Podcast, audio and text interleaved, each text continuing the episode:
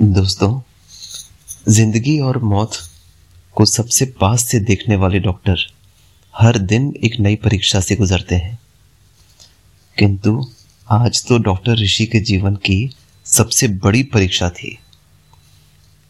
तेईस नौने हालों की ज़िंदगी दांव पर लगी थी। अस्पताल के वार्ड में आग लग गई थी। वह अग्निशामक सिलेंडर की गैस आग बुझाने की कोशिश भी नाकाम हो चुकी थी। मध्य प्रदेश के छतरपुर जिला अस्पताल के नवजात शिशु गहन चिकित्सा वार्ड के एसी में लगी आग ने सभी नवजात बच्चों का जीवन संकट में डाल दिया था। उस समय ड्यूटी पर मौजूद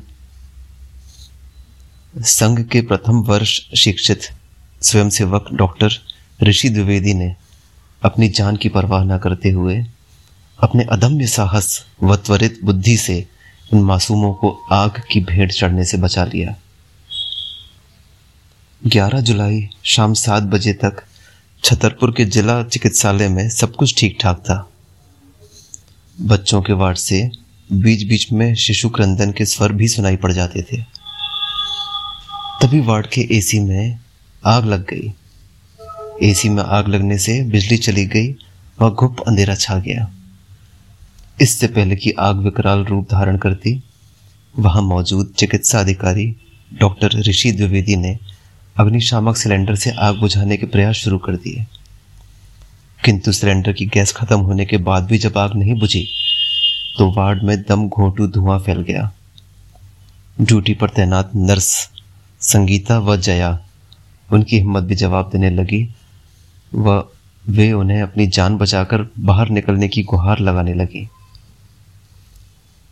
किंतु डॉक्टर ऋषि के भीतर का स्वयंसेवक इन बच्चों को खतरे में छोड़कर जाने को तैयार नहीं था। शाखा में दोहराए गीत कानों में गूंज रहे थे। जीवन बंतु दीप समान, जल जल कर सर्वस्व मिटा दे, बन कर्तव्य प्रधान। वे नर्सों की मदद से बच्चों को गोद में उठा उठाकर दूसरे वार्ड में शिफ्ट करने लगे।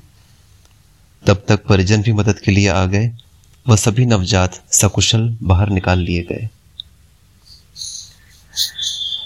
डॉक्टर ऋषि की माने तो इस कठिन परिस्थिति में जो कुछ वो कर पाए, वो सब में संघ संस्कारों का ही प्रभाव है। वे बताते हैं कि उनके पिता विपिन बिहारी जी महुबा में संघ के जिला बौद्धिक प्रमुख रहे हैं। और बड़े भाई रजनीश पाँच वर्ष प्रचारक भी रहे हैं। धन्यवाद।